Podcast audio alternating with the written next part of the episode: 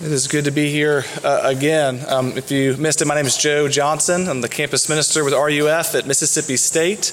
And um, I've been here numerous times throughout the last year. And this is my last Sunday for, for a while. And I'm so excited about your new pastor and the unanimous vote, which is a big deal. And um, we're praying for y'all and excited to see what God does here in the future. And I'm just down the road, so I'll be there. And um, would love to see you often. Uh, we're going to be in Psalm one thirty-one uh, this morning.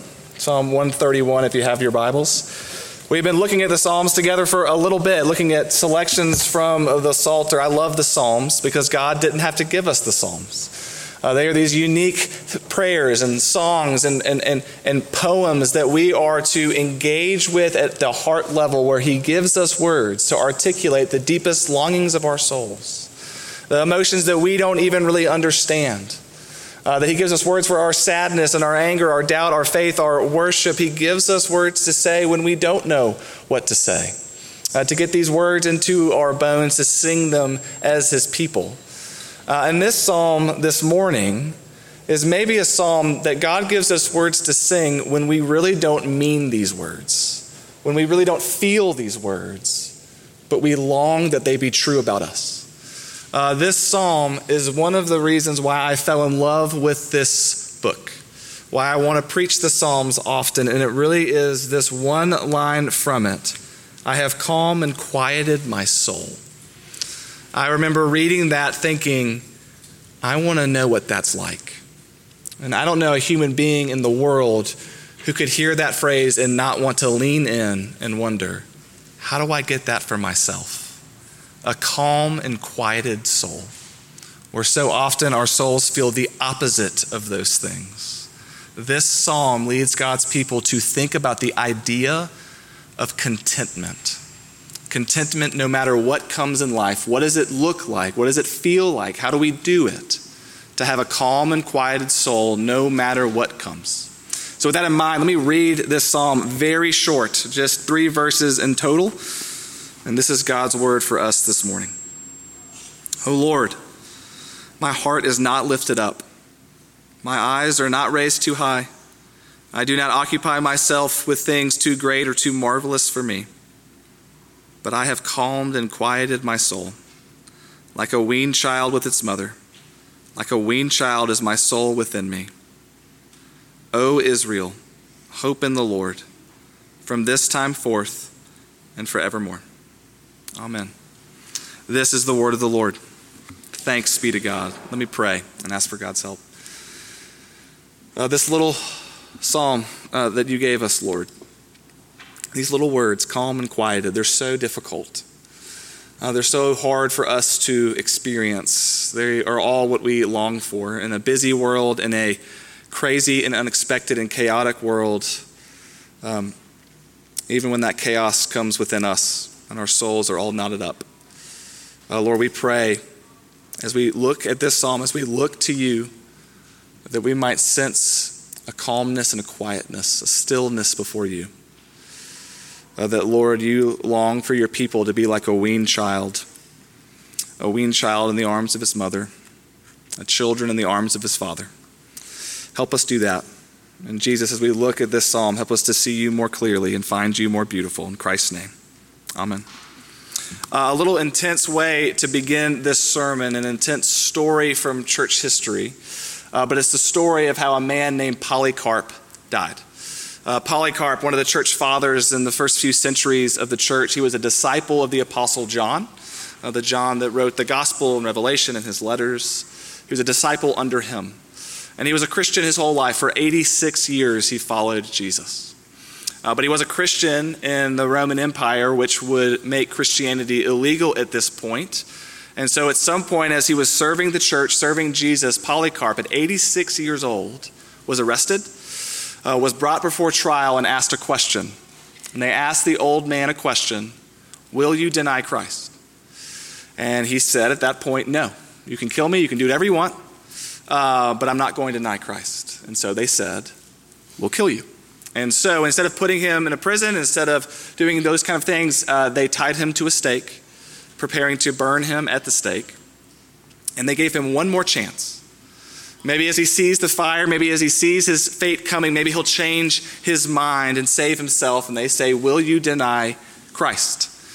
And this is what he said. For eighty-six years I have served Jesus, and he has never done me any evil. How could I now curse my king? And so at that moment they lit the fire. And as he was dying, Polycarp prayed this.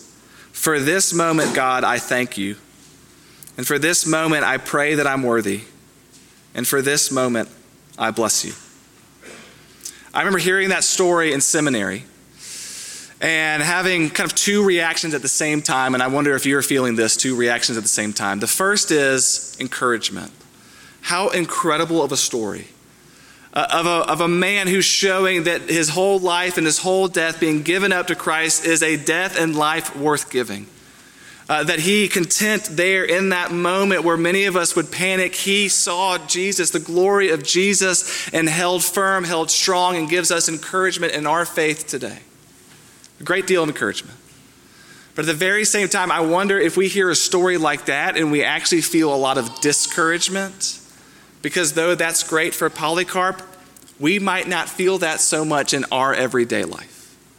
That in that great moment, he could have that much confidence in Christ. He could have that much confidence in God's working through him. And in the mundane moments of my everyday life, I can feel so much discontentment for so much less. Uh, when I think of my life, I think I said this last week, that my wife's joke about me is that I can take good news and make it bad news in about twelve seconds. I could take a compliment that someone meant for good. I can mix the words around. I can wonder what they didn't say. And all of a sudden it becomes an insult that I think about for the rest of my week. I can think of one thing in my life that's bothering me when everything else seems to be going great. Um, when we bought our house in Starkville, I continued on for months looking on Zillow for other houses that maybe we missed or we could have lived in. I complain about winter and wish it was summer. I complain about summer and wish it was winter. I say spring is my favorite season, and yet I get sick all during the spring because of allergies. My wife says, you're always looking forward to the next season, but Joe, you hate the next season. I can always feel discontentment. And we think about our lives, and there's always one thing that we could say, I wish that was gone. If that was just gone, that situation, that person, if I could just get rid of that, everything else would be fine. But we all know what's universally true, that if that one thing were to go away, we would find another thing and another thing and another thing to worry about, to fear, and to be discontent over. But this psalm, this psalm leads us to think about contentment in a different way. That no matter what comes, regardless of circumstances, there is a way to have a calmed and quieted soul. I actually want you to notice that that calmed and quieted, those are actually verbs. He has done that to himself. He has calmed his soul. He has quieted his soul. There is an art to this. There is a practice of this. So the question this morning is, how do we do it? In the midst of life, in the midst of children and family and jobs, in the midst of diagnosis, in the midst of things coming we cannot control, how do we have a calm and quieted soul? Well, the psalm gives us a very simple answer. That the way of contentment really is to know and experience the care of God on a daily basis. The way of contentment is to know and experience the care of God on a daily basis. And so two things as we walk through this very short psalm, I want to talk about first, what gets in the way of our contentment? And then secondly, what is the way of contentment? What gets in the way of contentment? And then second, what is the way of contentment? So first, what gets in the way of our contentment? Um, this is what we call one of the Psalms of Ascent. It's fifteen Psalms later on in the book of Psalms that are called the Psalm of Ascent. That's what they're titled in the little headings in your Bible. And we don't exactly know what these mean, but we have a theory. And the theory is this, that on the high holidays, as God's people would make their journey to Jerusalem, Jerusalem being a city on a hill, on a mountain, they would ascend up to Jerusalem. And so we believe these are the songs that they sung on their way to Jerusalem. Psalms of Ascent. And so as we think about this psalm, that's not a very famous psalm. We might not have known it until this morning as we read it. Don't think a random psalm that a young child would not know. but think more of a holiday hymn that a child would grow up singing as they journey with their families to celebrate the high holidays in Jerusalem. I think a very familiar Christmas carol that would be associated with different memories and different smells and your child and your family. And so it's interesting to think that, that the way this kind of holiday hymn starts is verse one, O Lord, my heart is not lifted up. My eyes are not raised too high. That does not seem like any Christmas carol we would sing. Starts off very somber. But where the psalmist begins here is by talking about the way to discontentment. Almost putting two paths forward. It reminds me a lot of Psalm one. If you remember Psalm one, the path of the righteous man, the path of the wicked man, that, that now the psalmist is beginning by showing us contentment by looking at its opposite. What gets in the way of our contentment? And so what does he say gets in the way of our contentment? And the first thing that he says, I want to define as pride. Pride gets in the way of our contentment. My heart is not lifted up. My eyes are not raised too high. Another way to translate that, my, my heart is not too haughty. My eyes are not too prideful. And it's interesting to think about, how could pride get in the way of contentment? Uh, you don't think about prideful, arrogant people struggling with contentment. You sort of think about prideful and arrogant people need to be brought lower, made a little bit more uncomfortable, humbled, right? Knocked off their high horse. But then when you begin to think about what pride is, it begins to make sense. Most church fathers will say pride is the original sin. Uh, Aquinas calls it the first sin. C S Lewis called it the great sin. He called it pride with a capital P in Mere Christianity. And Jonathan Edwards referred to pride as the foundation of Satan's entire household. I, I don't really know what that means, but we can at least point to say that pride in the eyes of most, in the eyes of Scripture, in the eyes of the Proverbs, is a foundational sin. And it's not typically just arrogance. It's not typically just overconfidence. When we think about pride as the heart sin, what it really is, is a self-absorption that leads to a warped perspective. Pride is a self-absorption that leads to a warped perspective. When you survey the Proverbs, as it talks about pride, and it talks about pride a lot, we see that pride is us putting ourselves at the very center of the universe with all pressure upon ourselves. And so what does it do? It warps everything that we see around us. It warps first our view of ourselves.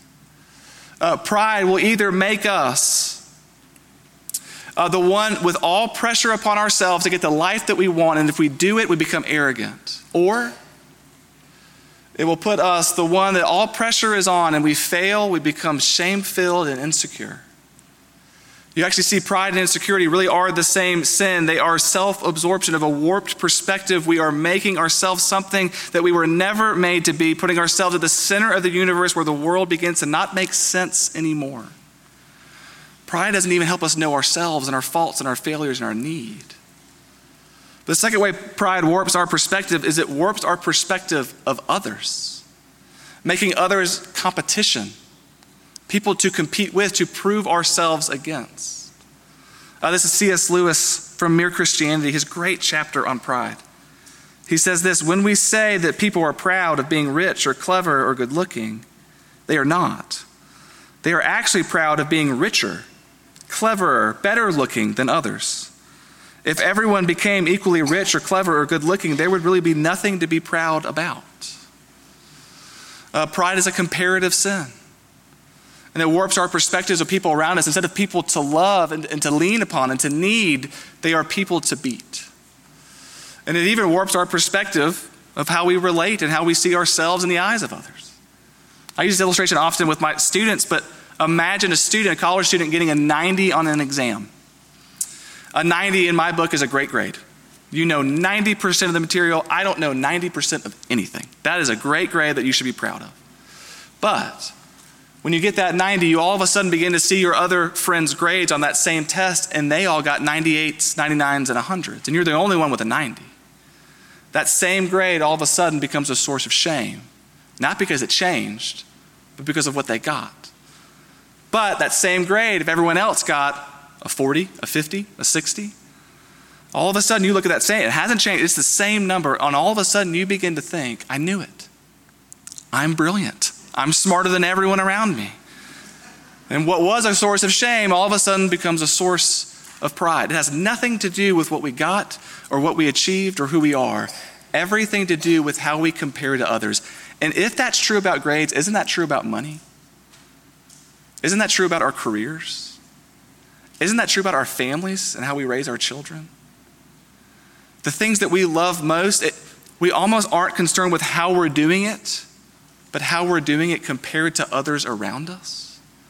And it leads us not to love people and to love by people. It leads us to compete, to not see them as image bearers and people to serve, but as people to conquer. Pride warps our perspective on ourselves and warps our perspective on others, but then thirdly, it warps our perspective of God. And I think this is where the psalmist is going here.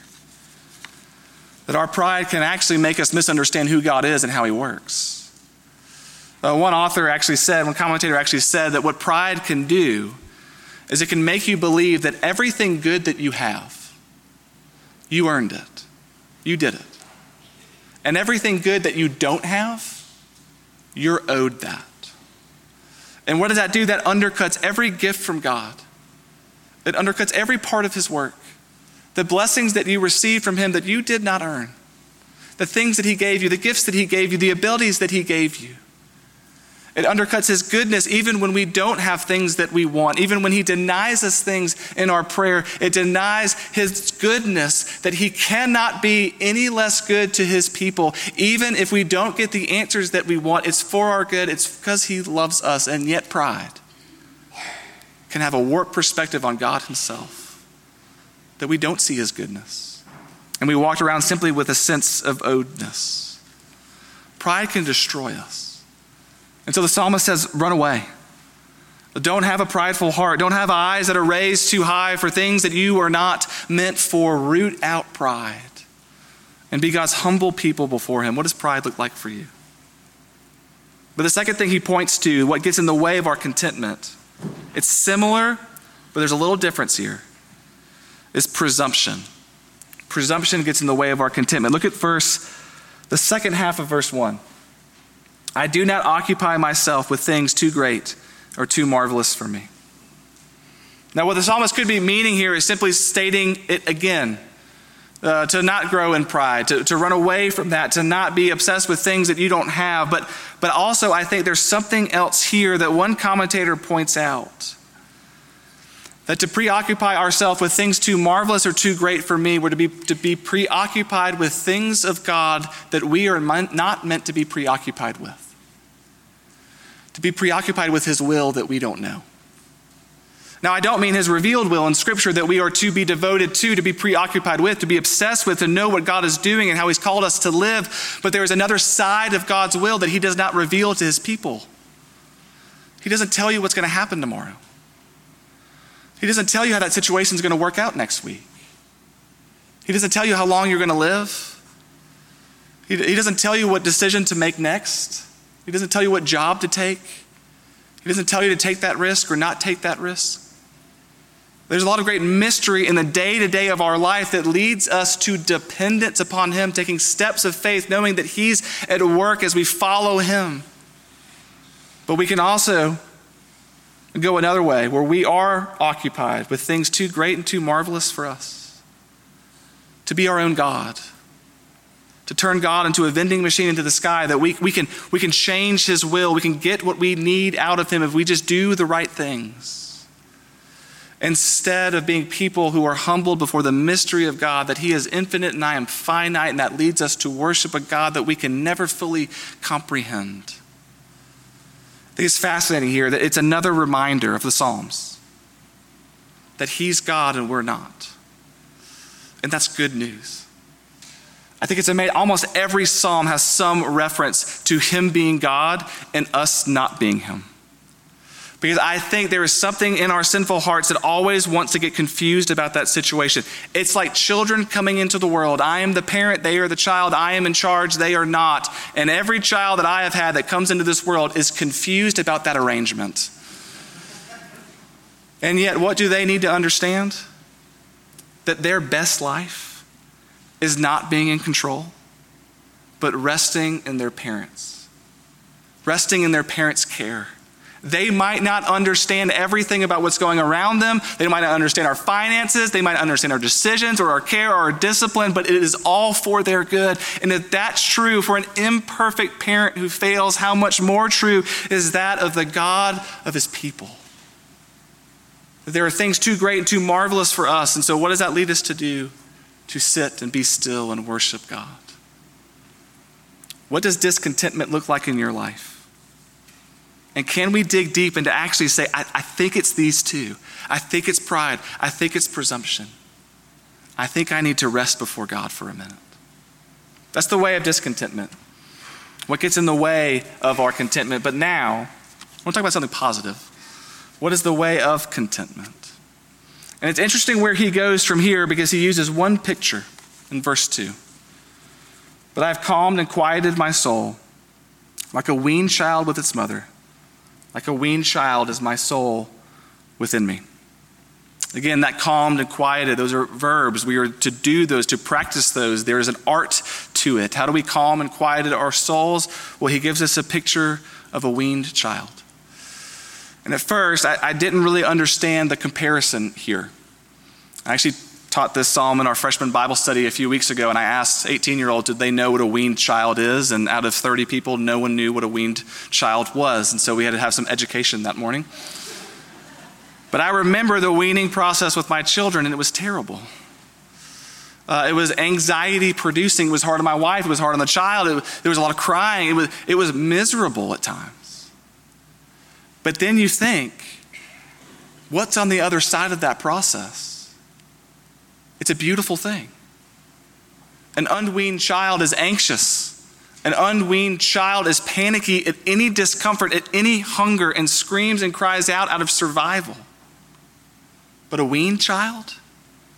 A weaned child to some degree has learned that care will come. Food will come. That your mother has taken care of you every other time up to this point. It, it will happen again. It might not look the same, might not come when you thought. But your mother loves you and she cares for you. And so you can rest.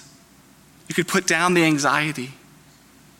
Do, do you see? It's the same mother for both children. It's the same mother. It's the same perfect care, but one doesn't understand it and panics, and one does understands it and gets to experience it more full. And so what is the psalmist saying here? The calm and quieted soul looks like someone who knows the care of God and experiences it and expects it. One tries desperately to be God, the other rests in God. One is anxious about being enough, the other rests in the fact that Jesus is enough. One soul is panicked about the future, the other is able to weather storms because of the God who's over their future. And so what does a contented soul, a calm soul look like? It doesn't look like a soul that understands everything around it. It doesn't look like a people who have all the answers. It looks maybe like this. I may not know what my future holds, but God does, and that's enough. I may not get the things I've always wanted, but Jesus can be nothing but good to me. I may struggle to compare myself with others. We all will. But God doesn't do that. And he loves me perfectly. I may not understand all that's going on in my life or my family or my relationships, but God does understand those things and is sovereign over those things. And he is at work. And that's enough for me. Because you see where the psalmist is pointing all of us, where the answer really is, and it's verse three. O Israel, hope in the Lord. I wonder if you, like me, you see that, O Israel, and you long to hear the voice of the author here. What, what is the tone behind this? Is this frustration? Oh, Israel, would you just get it together? Is it empathetic? Oh, Israel, I love you so much. Would you just please hope in the Lord? Is it desperate? What, what, what's behind, what emotion is behind this? And whatever it might be, this is a psalm, a writer who desperately longs for God's people to act like God's people, to not hope in themselves, but to hope in the great God who holds the world in his hands. O Israel, hope in the Lord. And on this side of the cross, we can say that we are not hoping ourselves for contentment, but, but hope in the one who went to the cross, described as sorrowful even to the point of death, who went to the cross anxious, sweating blood, who went to the cross, we might say, discontented because he knew the wrath of God was coming upon him, but that was the way he was to reach and bring his people into right relationship with him. We hope in the one who did all things to bring his people home. There's a book in our house that we love, and we're going to bring it out again as this new baby comes. But the name of the book is Runaway Bunny. It's by the same author that wrote Goodnight Moon, which probably many of us have in our home. Uh, Runaway Bunny is a, is a book, I don't know who gave it to us, but I read it and I wept as I read it. Uh, because it's this sweet story of a bunny, a mother bunny and a baby bunny. And the baby bunny begins the book by saying, I'm going to run away from you, mother. And the mother asks, well, where will you go? And he says, well, I'm going to run very far away from you. And the mother bunny says, okay, well, if you run away, I will run after you and bring you home. And the baby bunny, Not not um, not frustrated by that, says, well, if you run after me, I will become a fish and I'll swim away from you. To which the mother bunny responds, if you become a fish and swim away from me, I'll become a fisherman and I'll catch you. He says, well, if you become a fisherman, I will become a rock on the top of a great mountain that you can't get to. She says, well, if you become a rock, I'll become a rock climber to get to where you are. Finally, he says, I will be, a, if you do that, I will become a sailboat and I'll sail away from you.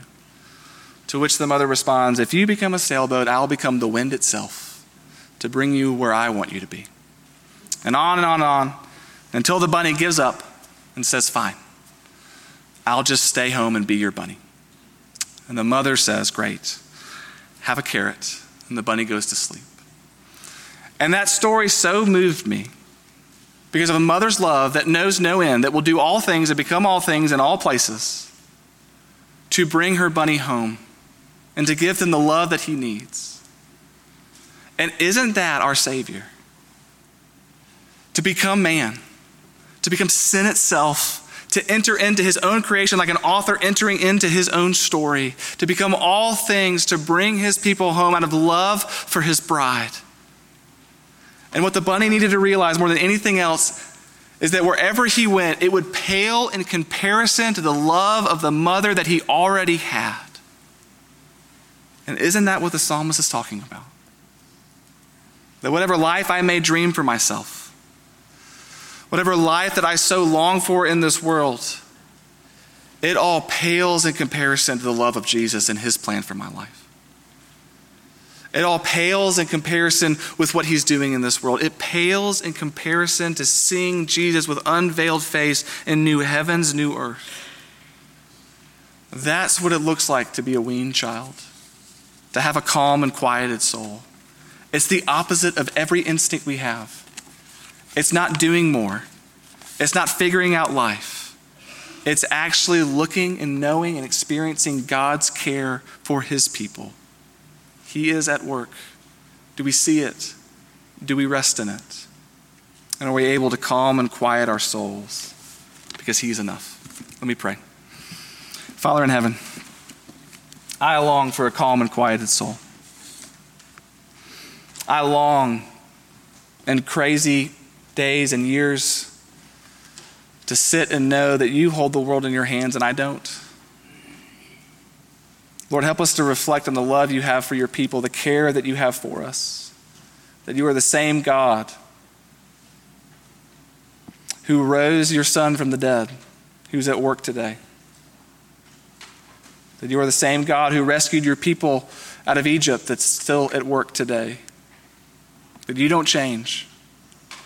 And so, Lord, we ask that you change our hearts, our souls, that we may be a people, no matter what may come in this world, to be content that you are our God, and that is enough. Help us hope in the Lord from this day forth and forevermore. Amen.